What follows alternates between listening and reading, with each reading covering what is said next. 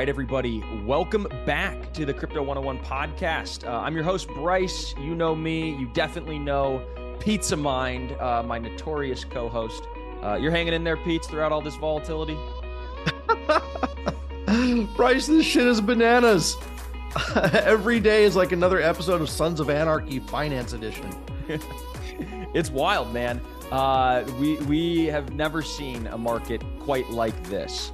Um, you know, I was too young to really know what was going on in 2008, uh, but now I turn on CNBC and it seems like just about every day um, another bank has failed, or the, the, you know Janet Yellen's calling an emergency meeting to figure out what's going on. So uh, we brought on an expert in in the finance, in the banking community. He's run hedge funds. He's written books. In fact, people who are listening to this uh, right now have probably read one of his books. We got James Altucher here on the show uh, to kind of walk us through what's going on in the world at a high level. Um, last time we had James on, he talked about the Great Reset and he was flaming about it and he was very passionate. And now we've seen this all unfold. So he's very present. Uh, James, welcome to the podcast. How are you doing? Bryce, so excited, and Aaron as well, so excited to be on the podcast. Uh, yeah, I remember the last time I was on, I had such a fun time. And Bryce, you've been really doing a great job sending out emails every day, keeping people informed of what's going on. I, I always read your stuff and and and watch a lot of your your webinars and so on. So you're you're one of my sources for finding out what's going on. Thank you, dude. Thank you. Yeah, we, we put a lot of time and energy into just staying on top of the crypto markets at the end of the day. There, there's a lot going on. It moves quick. And, you know, we, we built up a team that's really passionate and loves it. Um, and, you know, I, I think required reading as well is uh, some James Altucher literature um, you know, I, I think that everybody who, who's listening should go and cop one of your books on Amazon. But um, James, absolutely, James, and thank you. Go ahead. Oh, go for it, Aaron. What were you going to say? I was going to say required listening would be our last uh, recording as well, where you predicted uh, the huge rise of the dollar. It was right after four trillion dollars had just been printed in stimulus. Mm. Bryce and I and everyone else in the crypto industry is going, you know, Bitcoin's going to a million. Uh, this is insane. And you actually had the contrarian point of view that said actually the demand for the dollar is actually outpacing the increase in supply. And we're actually going to be in a deflationary stage.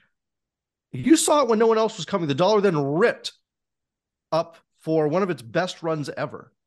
Yeah. So, I mean, even now you can say, oh, well, look at all the inflation. Let me tell you, if it wasn't for the fact that every other country in the world is buying the dollar hand over fist, inflation would be a lot greater than it is now. And in fact, we're starting to see disinflation, of course, in the past few months. And this story is still playing out. But, but back in 2020, I mean, we all know this now in retrospect, but so so many people were saying, look, we gotta close down every single business on the planet so people don't get sick.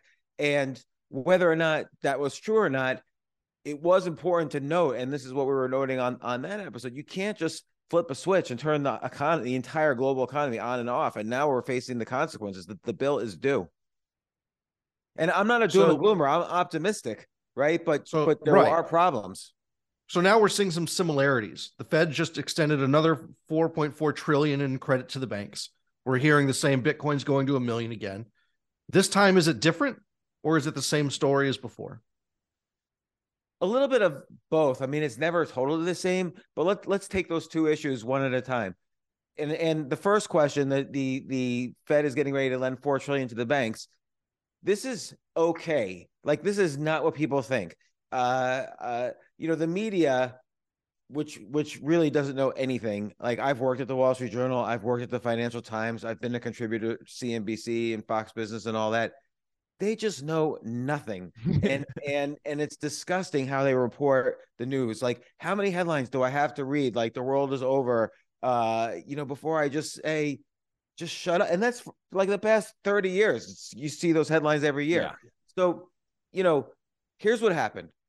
Uh just at a 10,000 or 100,000 foot level banks all the time you, you put money in a bank okay you Bryce, Aaron, we all put money in a bank. We put it in a savings account. The bank says, okay, you, you put money in a savings account. We're going to give you 1% on your money per year.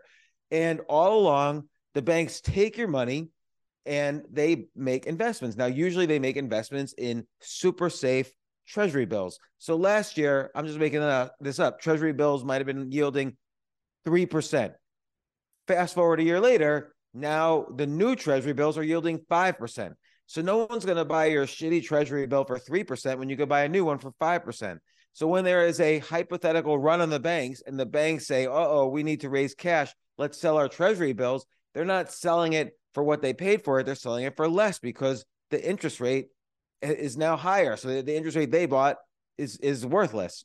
So part of this is, well, couldn't they hedge their risk? Well, no, because the Federal Reserve's raised interest rates at the fastest pace ever. There was no way to hedge that.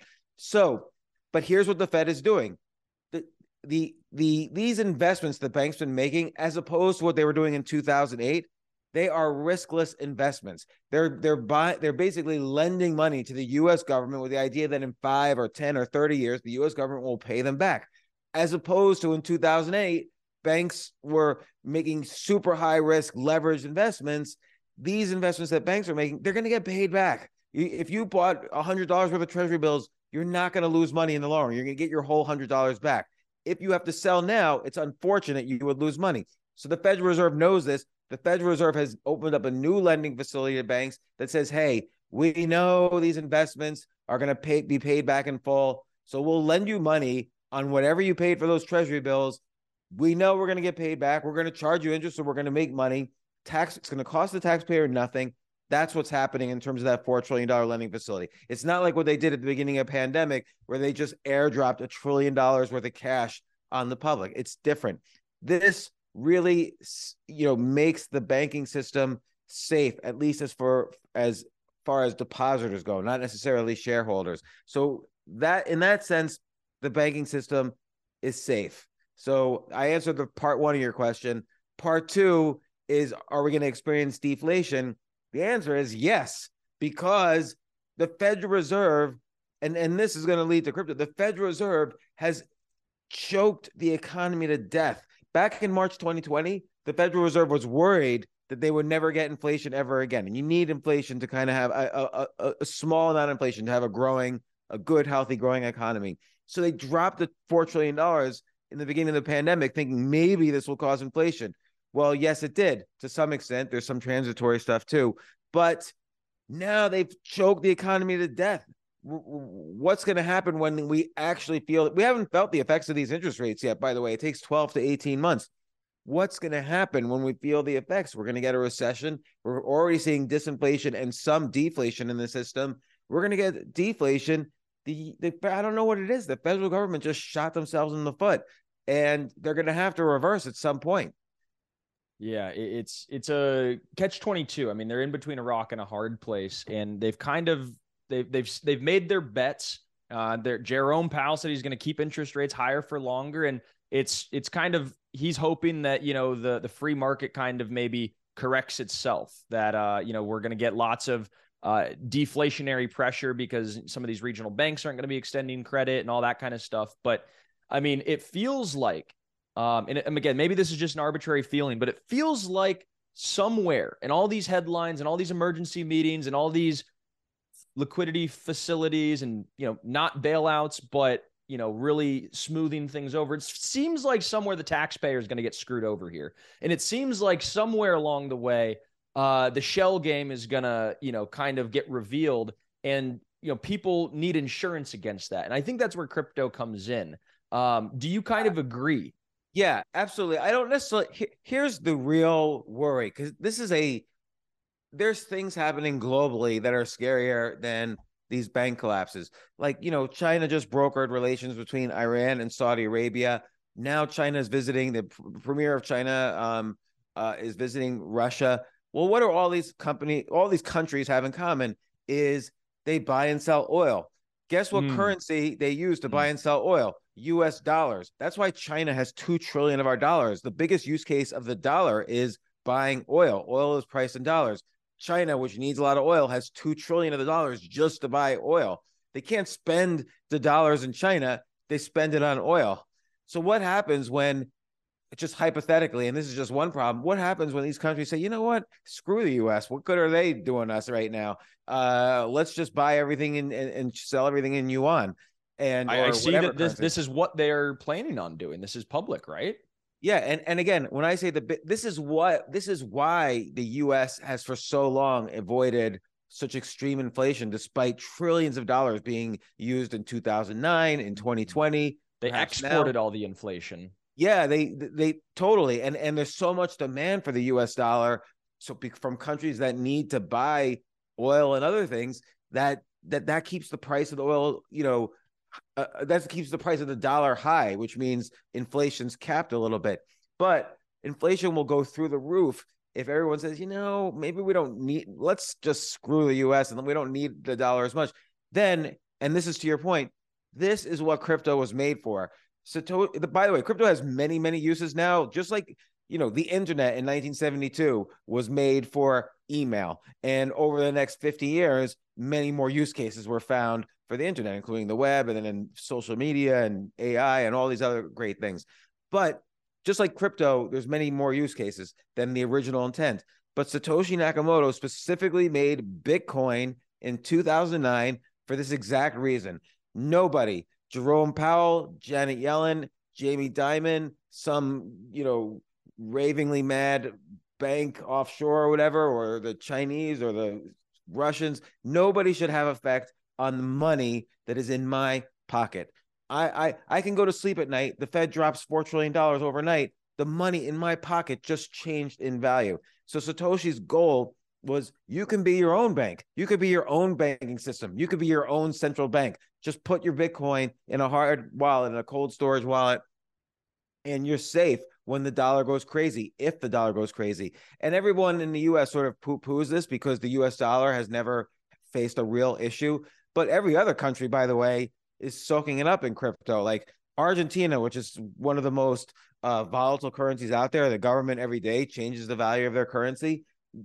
Those guys, everybody is a whole market in crypto. Like they, they, the day crypto purchases were made illegal, were more purchases than ever on that day from Argentina. Same with Iran. Same with countries in Africa. Same with countries all over South America. Like other countries understand why Bitcoin was created, and guess what? The U.S. is going to start to understand it too which is why they're having a panic. Like guys like Jamie Dimon, on the one hand, he's saying, "Oh, I could use Bitcoin for toilet paper," and on the other hand, he's got the biggest crypto trading department on Wall Street. So you know, it's all insane what, what's what's going on, just to the lies and the hypocrisy. And uh, and you know, I'm not a conspiratorial guy. I'm very optimistic. I am optimistic on innovation in U.S. and and we're the best country for that and, and on the planet. But I do think it's going to be ultimately fueled and funded by crypto. To your point, you know, while Chase is trading crypto on their desk, and I can personally vouch that there is a head of digital assets that now works at Bank of America. Why then is the US government and banking regulators attacking crypto so harshly right now? It's I mean, a- they're sending out arrest notices to celebrities, yet Jim Cramer gets to appear on TV every day, purposely misleading retail investors with every freaking call he makes. Just today, he's like, you know, Deutsche Bank is fine. And one message, well, literally, I have another message from private Singaporean bankers that have already figured out how to get customers out of Deutsche Bank because they know it's going to fail. Well, here's the hmm. problem. Look, guys, taxes, they stink, but they're a part of life. And crypto taxes can particularly stink. And now the IRS, they're cracking down, increasing audits, and in turn, increasing your financial risk. So that's why I want to tell you about our newest sponsor, Guard Dog by Crypto Tax Audit. Now, Guard Dog is kind of like car insurance, but for your taxes. Now, Guard Dog's an early warning indicator constantly scanning your financial landscape for audit risk, sending you monthly reports on the status of your IRS account and warning you about potential audits up to six months in advance. And if that happens, Guard Dog can work with you to correct any issues and potentially even help you avoid an audit altogether. And on top of all this, Guard Dog even detects when you're eligible for refunds that you might not have even known about. So stop worrying about your taxes and learn how you can get started by going to cryptotaxaudit.com. Again, that's our newest sponsor, Guard Dog. You could find him at cryptotaxaudit.com and you could sign up today.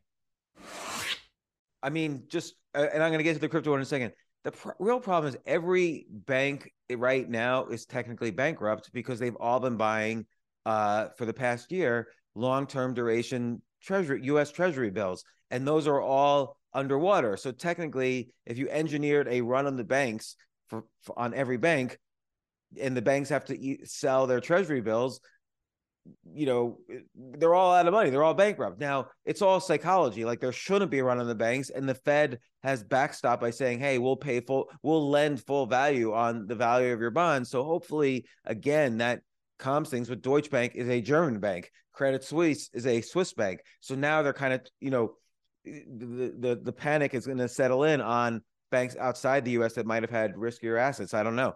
But that doesn't even include the derivatives bubble. Yeah, I mean, I don't think I don't think there's going to be that much problems on derivatives because again, they're all yes, those are risky assets, but really the assets that are that are bailing the depositors out are the the safest investments. And there's a lot been a lot of regulation since 2008. Like banks invest are much more audited, much more regulated. At least in the U.S., they're a lot safer.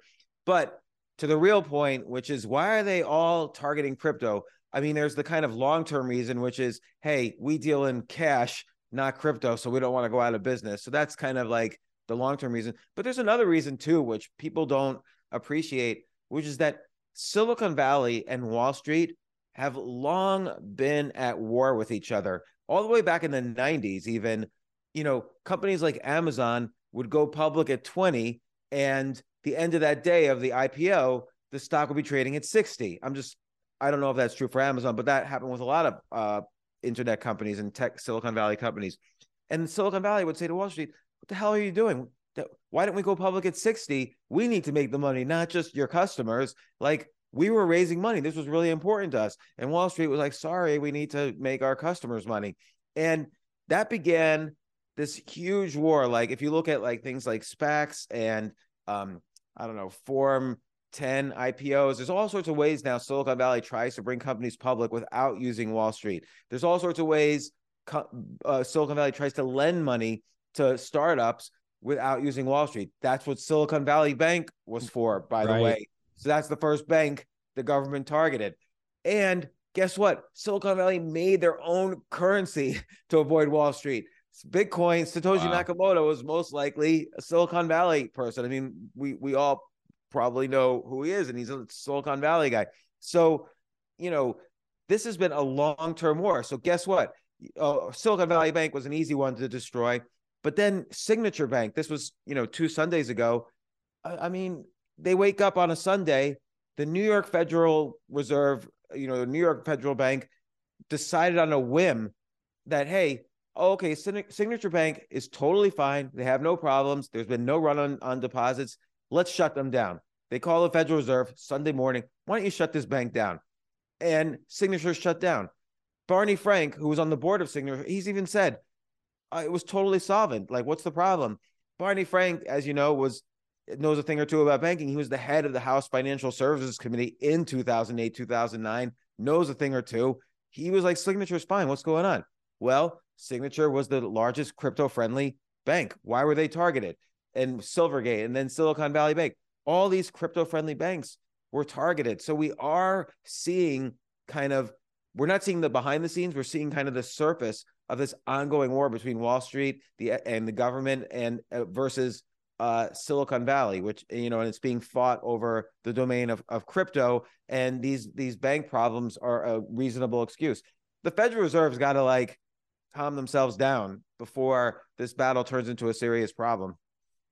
Yeah, it, it does now seem like in, in kind of retrospect a little bit of a battle, uh, East versus West, but like Wall Street versus Silicon Valley and Tupac you know, versus saw... Biggie all over again.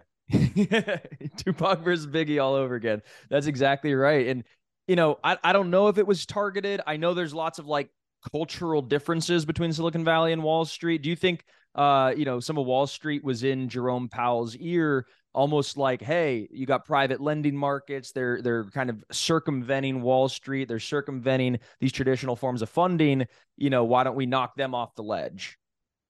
Absolutely. Like, look, at the beginning of all this, there's issues of what's an ICO? Is it really an IPO? Should it be regulated? Then there's issues of, you know, Gary Gensler keeps saying, I mean, Gary Gensler is going insane. Like I think the guy is literally going insane, where he's saying, "Oh, I'm going to send a Wells notice, which means I'm investigating, you know, Coinbase for securities fraud. He still hasn't even, a Coinbase is begging, please tell us the rules and we will, will abide yeah. by them. They're, know, they're saying, please let us know which ones are securities. We'll delist those right now, and they they won't get a response. Yeah, and like the question is, you know, Gary Gensler has hinted that some or some or all cryptos are securities. By the way, who cares if they're securities? It just means they have to abide by new regulations and new laws. They have to follow the Securities and Exchange Act of 1933, which just means a little bit more disclosure. You know, and then they have to figure out for the you know for cryptos which are decentralized, you have to figure out who's going to disclose what. Like, what does it mean that they're securities? Mm-hmm. And someone has to figure this out. But he hasn't done that. Instead, he's just started like randomly playing whack a mole.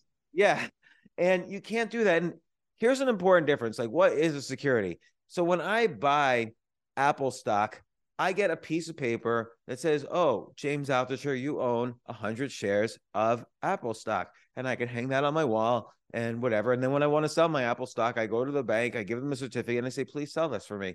Now, when I buy Ethereum, okay, many of us think of Ethereum the same way. I want to buy Ethereum. I want to um, watch it go up in value and then sell it and make money. But that's not what the real reason to buy Ethereum. The real reason to buy Ethereum is because you use it to make other decentralized applications. Ethereum is almost like a, you could think of it as a programming language where you can use it to make the thousands of decentralized applications that are needed to build this newer, better financial ecosystem. And you know, in that sense, it's not a security. It's it's functional. I don't say I don't say, you know, the Python programming language is a security. No, it's a programming language. So these things, the crypto has actual use cases that and and securities don't. Securities only say I own a piece of something. That is what a security is. So anybody who investigates this for more than five minutes will will know that. And this is why Gary Gensler is getting a lot of pushback from other SEC commissioners. Like no no judge has enforced right. anything Gensler has said because and you know Congress is is debating this. Fortunately, uh, the the head of the Financial Services Committee now, crypto friendly guy, the Prime Minister of the UK, crypto friendly guy. Dubai is trying to be the center of of crypto banking. These other places and people are taking crypto seriously, including high up, you know, the most powerful financial people in government in the US. So this will work itself out and it'll be fine. It's just that the panicky headlines are going crazy is the problem. And and look, that's the problem. It could be self-fulfilling that hey, everybody, all the banks are going to fail. Well, that could be self-fulfilling if everybody makes a run on the banks. There's a big problem that faces the crypto industry that doesn't trigger, you know, 12, 18 months down the road. It triggers 12 to 18 days down the road. If you don't have a bank that can make payroll for your company, you're either forced to close up shop or you have to leave the US to find a banking partner overseas. I mean, now, the crypto industry is- has so much potential to generate tax revenue to solve so many other of the United States problems. You know, you've got the Fed, you know, shooting themselves in one foot with inflation and then shooting themselves in the brain with the attitude they're taking towards crypto that could literally save them if they work together. I mean, just think about the the basic I mean, there's so many like great use cases of crypto that we could spend hours talking about, but just think about the basic thing. Like if I want to buy a stock, I can only buy that stock Monday through Friday, but not counting holidays, between 9 30 and a.m. and 4 p.m. What an, that's a, an antique. That's a hundred year old antique. Crypto 24 7, low fees, instant trading, no problem. Basic use case. All right. Is that you, you don't have to wait 10 a.m. Monday morning to walk into your local regional bank to get some cash out and to see a human teller who's got a line outside of his cubicle. Crypto banking is 24 7. Transfers could happen all over the world for pennies. Like this is a, a, a multi, multi trillion dollar use case. That's, and that's, by the way, that's use case number two. Use case number one I described earlier, which is just protection against the failure of currencies use this is use case number two is to evolve the banking system into the 21st century and then there's use cases three through 10,000 but i don't know what they're thinking it, literally though by the way you go to like consensus eth in denver and so on they they they don't the, the 20,000 programmers who show up there they don't care about the price of crypto they're busy working building an entirely new financial ecosystem that's going to be awesome and great and solve so many of these problems, including inflation, deflation, banking issues, the antique, you know, stock exchange system. the antique. How do you buy a bond? How does the average person buy a bond? I don't even know how to buy a bond. You got to call someone and say, I want some bonds. Yeah, and You most of the time you have to be like institutional, and there's there's uh like if you want to buy government bonds, there's certain limits to how many you can buy, and all sorts of different stuff. Um, but, Yeah, but I'm Free curious, market my ass. I'm curious, James, to get your thought um, on something that's kind of unfolding right now. Um, the Fed uh, CBDC, the central bank digital currency, which I think they've slated to like try and launch in July of this year. And uh, I'm kind of learning a little bit more about this as Balaji Srinivasan has got his $1 million Bitcoin Yeah. price target in 90 days. And I listened to something he says, you know, it's kind of like more of I'm provoking people to like, you know, get people excited and listen about uh, a million dollars Bitcoin and, you know, get them off zero and get to the life raft and all that stuff. But he's saying the 90 day uh, sort of window is not arbitrary. It's the the day, the countdown until when the Fed launches their new CBDC. And so I was like, oh, I didn't know it was coming that fast. Is that like the full rollout? Do you know anything about this? I don't think it's happening that fast. I think they've been experimenting with the technology to do it, but I have not heard anything about a CBDC rolling out in 90 days. The last I heard was they've been doing some experiments with MIT about the technology and so on. Now, the CBDC is an interesting thing because everyone's saying, and look, they might be correct. It's a bad thing. The US will know who is spending what dollar. I mean, the US will be able to see everything on the blockchain for that. And if you're if you say some things against that the US doesn't like, they could turn off your you know your coins and whatever.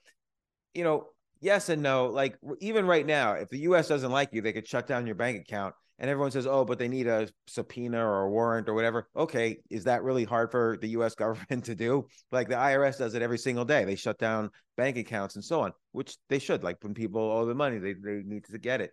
But so I don't know how much the CBDC changes things politically. It's already a mess, but in general, a CBDC I think is great for crypto because it means the infrastructure has to grow. There's no infrastructure in place for a CBDC. Like it doesn't make any sense. I mean, right now, though, whether eventually a CBDC will come, whether we like it or not. And so my personal opinion is I, don't want to engage like I don't engage in all the arguing, oh, is this good for people? Is this bad for people? Is this not private? Is this private? I do think this is good for crypto. I want to make money. So, you know, there are coins like like Quant, which allows for the interoperability between different blockchains. That's going to be needed because every CBDC will probably be on a, a different blockchain. And you'll need some way to exchange them, like a forex exchange. But I, when something's inevitable, I don't get all upset about it. I just try to figure out how to make money from it. And yeah. but I I, don't that know. one. Now you- Quant's a Quant's a great thing to point uh, an eye to if, if that's the goal. But just to give some and I- uh, by the way, insight into mean- Fed I now. don't, I don't mean to push anything. Like I don't, I actually don't own Quant, so I'm just saying that's a possible crypto that might be benefiting from CBDC. It's it's, it's up a couple hundred percent in the past few months, but um, uh, I I do think the the the CBDC thing is inevitable. Yeah, uh, I would agree there. But Fed now is don't not uh, CDBC. What it is, it's Yeah, a the Fed now thing is the 90 day thing, I guess. It's called Fed Now Instant Payments. What what is that piece? Yeah. So what it is is we have something called ACH right now, Automatic Clearinghouse, and this still takes you know a few days to clear. So Fed Now is a technological upgrade to that system specifically. So our debit card transactions can clear instantly, and we don't have to have these stupid pending things in our bank that screws up our available balance for real balance and stuff like that. So FedNow is actually a kind of a good thing. Um, it's, but it's not a central bank digital currency. It's not really a pathway to a central bank digital currency either. Um, but uh, Yeah, I mean, if anything, it's trying to compete with uh, the PayPal's and the Cash Apps of the world. Yeah, I mean, this CBDC happening in 90 days, that strikes me as impossible. Like the infrastructure is They would need like there. congressional approval, I'd imagine. and it would need infrastructure in place. Like, Like wallets and shit. yeah, like right, there's, exactly. there's just nothing right now, as far as I know. Like, I think I'm sure people are working on it, but I mean, I don't know where Balaji's an interesting guy and he's very successful, but I don't know where he's getting that particular piece of information. And I, I, no one else has said that to me. So, Look, guys, taxes, they stink, but they're a part of life. And crypto taxes can particularly stink. And now the IRS, they're cracking down, increasing audits, and in turn, increasing your financial risk. So that's why I want to tell you about our newest sponsor, Guard Dog by Crypto Tax Audit. Now, Guard Dog is kind of like car insurance, but for your taxes. Now, Guard Dog's an early warning indicator, constantly scanning your financial landscape for audit risk, sending you monthly reports on the status of your IRS account and warning you about potential audits up to six months in advance. And if that happens, Guard Dog can work with you to correct any issues and potentially even help you avoid an audit altogether. And on top of all this, Guard Dog even detects when you're eligible for refunds that you might not have even known about. So stop worrying about your taxes and learn how you can get started by going to cryptotaxaudit.com. Again, that's our newest sponsor, Guard Dog. You could find him at cryptotaxaudit.com and you could sign up today. Yeah, I got a chance to speak to the Federal Reserve at Money 2020 last year, and I talked to them about this, and they gave me some literature about Fed now to clear up any confusion. So, you know, if you want to take their word as truth, you know, wink, wink, nudge, nudge, say no more, um, then this is what is just an update to automatic clearinghouse, which is no big deal or any reason to be concerned. But as far as central bank digital currencies go, if all these other countries are doing it, and you have to have a way to exchange currency internationally, they really don't have a choice but to build one. And as James pointed out, Quant's Overledger is kind of the front runner to be the medium of exchange over there. Yeah, I but think that's who knows what's going to end up happening. I think that's probably why Quant's been doing well. Maybe you know, another one that eh, that's interesting is the graph. Now that's been kind of labeled an AI token, which maybe it is, maybe it isn't. But the, you could think of the graph as like a search engine for blockchains, so that might play a role too. If if people are really worried about issues of privacy on a CBDC, it might be because the graph will allow the government to easily search what's going on on the central bank digital currency blockchain. But again, mm. I don't know of anything being actually built or happening right now. The, again, the infrastructure is not even there yet fully for Bitcoin or Ethereum. And this is one thing that dampens a little bit the enthusiasm for crypto is because crypto is hard to buy and sell. Now, like you guys are in it every day you're in the business you know you run funds for it you advise customers about it. But for the average grandma and grandpa in indiana if you say well you're going to need to use metamask and what do you want to use pancake swap or sushi swap and which coin you oh you're going to have to buy that coin on kraken because i can't find it on sushi swap. And it crypto needs like a good front end i feel. And this is this is not a problem, is an opportunity. But you know, this is why in general the infrastructure is not hundred percent there yet for the government to start playing in this as well. Yeah, no, I think you're you're spot on. You kind of touched on something a bit that I want to circle back to just in regards to AI. There's you know a lot of hype around AI and uh, Chat GPT, GPT four, all these new uh, models and stuff. And you know, crypto coins that are like associated with AI have been doing really well. Um, what what's do I mean, do you have like a, a summary or a take on AI? How is it going to affect us? We were talking to uh, Dr. Ben Goertzel the other day, and he he made a bold claim saying that he thinks uh, 75% of the world will be unemployed uh, in the next 10 years due to AI, and that we're all going to be on basic income. And and is that something that like resonates with you, or do you think that that's uh, kind of way out there? I think that's way out there because look, there's been a lot of new technologies that have changed industries and put people out of business. Okay. The rise of the car made everybody in the horse business go out of business. Mm. The the rise of, you know, telephones put everybody out of business in the telegraph business. The rise every, back in 1995, companies like AT&T were worried about the internet. Are people going to start making phone calls through the internet and not need to pay AT&T? Well, that didn't happen. Now, industries will change. Like if you're a journalist, for instance, and I'm a newspaper, I'm going to fire you because I could just say, hey, what happened in Singapore today? Write an article on ChatGPT and it'll do it. Unless you're doing investigative, new, cutting edge journalism, you're out of a job. Mm-hmm. So there's many industries like that that will be replaced. Now, you know, like like Tesla's building the Optimus robot in order to bring manufacturing cheaply back to the U.S. We manufacturing's outside of the U.S. because labor is cheap. Well, this goes back to the industrial revolution. You know, industrial revolution uh, you know, unfortunately, it took this to to happen, but the industrial revolution made slavery more expensive than it than machines. So so you know that was the end of slavery in many countries was the rise of the steam engine. The UK ended slavery in 1835. Mm-hmm. You know, US didn't end it unfortunately until 1865. And and so jobs will change, industries will change, people will have to move. But AI is going to be a great addition to many uh, industries, industries that will grow. Biotech will grow. Of course, AI will grow. Robotics will grow. Uh, crypto, banking.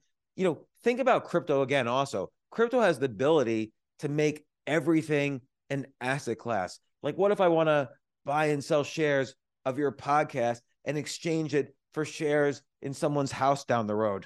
Um, you can do that all on a crypto exchange where everything is tokenized and you know that's an amazing thing the the world of assets is going to explode and that's going to require huge amounts of human participation now it's going to require huge amounts of ai participation but there's never been a technology that has made the economy smaller just because there's biotech doesn't mean doctors are out of work just because cancer is going to be you know cured in the next 10 years because of advances in immunotherapy doesn't put oncologists out of work. Quite the opposite. There's going to be more uses than ever of, of how to use this technology intelligently.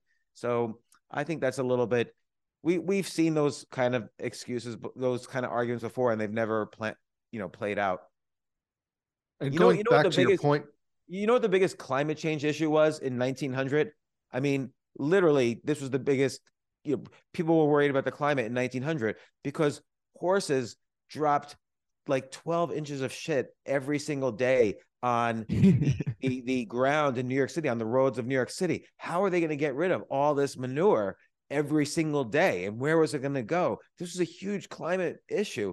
And cars, you know, rising technology solved an issue that nobody thought was solvable. So we haven't really seen the full effects of AI, but it's not going to it's not going to be the case that we're all living on welfare because of a great technology. Maybe another hundred years for the smell to stop lingering in New York City. Oh, it's still lingering, but that's little, little jab like there. Human manure. yeah. Oh man. But but going back to your earlier point, um, what you just described, being able to tokenize anything and exchange it for anything else. I just found a new platform called Proof of Reception that literally enables that in a peer-to-peer marketplace across the world. It's built by uh, one of the heirs to South Korea's biggest families. Uh, and it's absolutely mind blowing what they've done over there.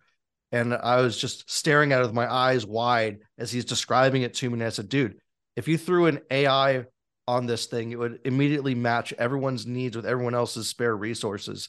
And the amount, the like Eden would dawn. And he's like, yeah, I know. So yeah, this is happening uh, regardless of you know government intervention or uh, opposition or even support. So I, it's really, really I, exciting to be in this space right now. So, as a seasoned investor, seeing all this chaos going around you, all you see is volatility and opportunity. So, where are you looking to place your bets for the incoming future? Yeah, I mean, I think it's first off, you can't go wrong with Ethereum, right? Because even if you're, you know, some people are Bitcoin maximalists and I respect that. You know, people should Bitcoin's the largest, so it's not horrible to have that in your portfolio. But if I was going to bet one of the two horses, probably would be Ethereum. But even beyond that, I mean, again, there's Ethereum and then there's competitors like Solana and Cardano, but Ethereum has like 99.5% of the market of how to build decentralized apps. Doesn't mean I by the way, I like these other things as well. Solana, Cardano, they're going to be used, but I really like the picks and shovels tokens. There's something like 20,000 altcoins out there. Probably 95% of them or more are scams, but I really do like the picks and shovels tokens, the ones that are really building the infrastructure so that Bitcoin and Ethereum become really usable to the common user. Remember, 1998 and 1999, everyone was super excited about the internet, but there was no easy front end for it. you couldn't make a website like the average person could not make their own website and there was no uh, there wasn't enough users so the same thing right now is true for crypto there's no easy front end for the average person and and there simply aren't enough users. When were there enough users for the internet? Probably around 2005 when there was a billion users. And then you see the rise of Facebook, the rise of you know the real rise of google the rise of, of you know amazon becomes profitable the the iphone the ipad all these things. So when crypto hits a billion users and it's a little easier to use two issues that are trending upwards very quickly then you're going to see a real breakout. But what's going to build this whole ecosystem? I like the picks and shovels plays. I mean we talked about quant that makes different blockchains you know talk to each other the graph allows you to search blockchains you know you have kind of these post merge tokens like SSV, which allows you know easier uh easier ways to build applications for staking. So all these kind of like nuts and bolts tokens that are building the infrastructure up. They, don't issue press releases every day. It's hard to kind of find out day to day what's going on with them. But because they're work, because they're hard at work, they're not public companies. They're just hard at work, uh, building this this new ecosystem. So I, I think that's where it's interesting right now. Yeah, I couldn't agree more. Uh, especially with the the analysis there on Ethereum.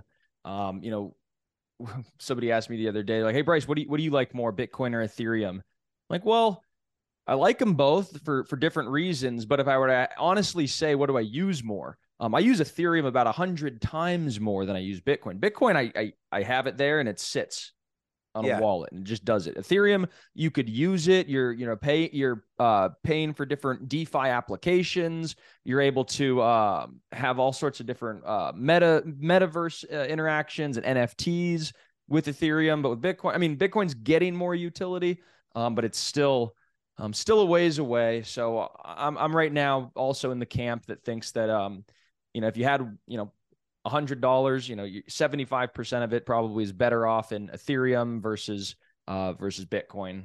I, I agree. Like I own Ethereum, but I don't own any Bitcoin. Now, hmm. if Balaji is correct, then I would have missed out on his million dollars. But uh uh you know, Bitcoin is the biggest, but Ethereum already has many more transactions per day. So Ethereum's mm-hmm. the biggest in terms of transactions per day. And Bitcoin, there's not as much emphasis on building the infrastructure to make fast scalable transactions whereas ethereum is like neck deep in that. That's yeah. you know we've got we just had the merge. Now we're going to have the surge the splurge the whatever. So it, it's all going to get a lot more faster and and scalable yeah no awesome well james um, we appreciate your time one last question before we let you go just for for new folks who are in the audience this might be the first time they've ever listened to a crypto podcast what's one word of advice that you'd give a, a new crypto investor, new crypto trader, someone who's looking to uh to knock it out of the park here? Yeah, the thing is, don't go crazy with size.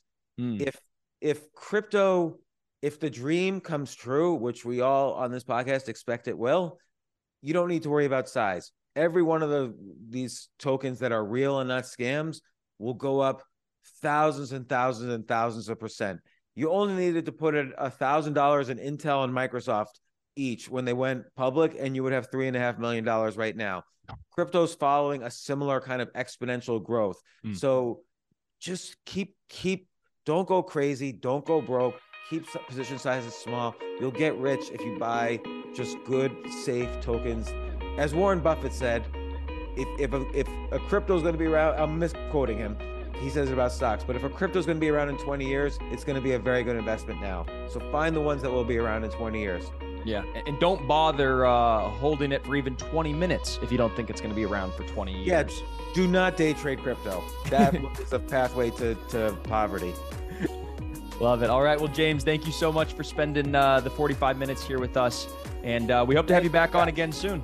Yeah, I look forward to it. Yeah, I really admire what you're doing. You, you always put out really good content. Thank you. Appreciate Feelings it. mutual, James. Thank you.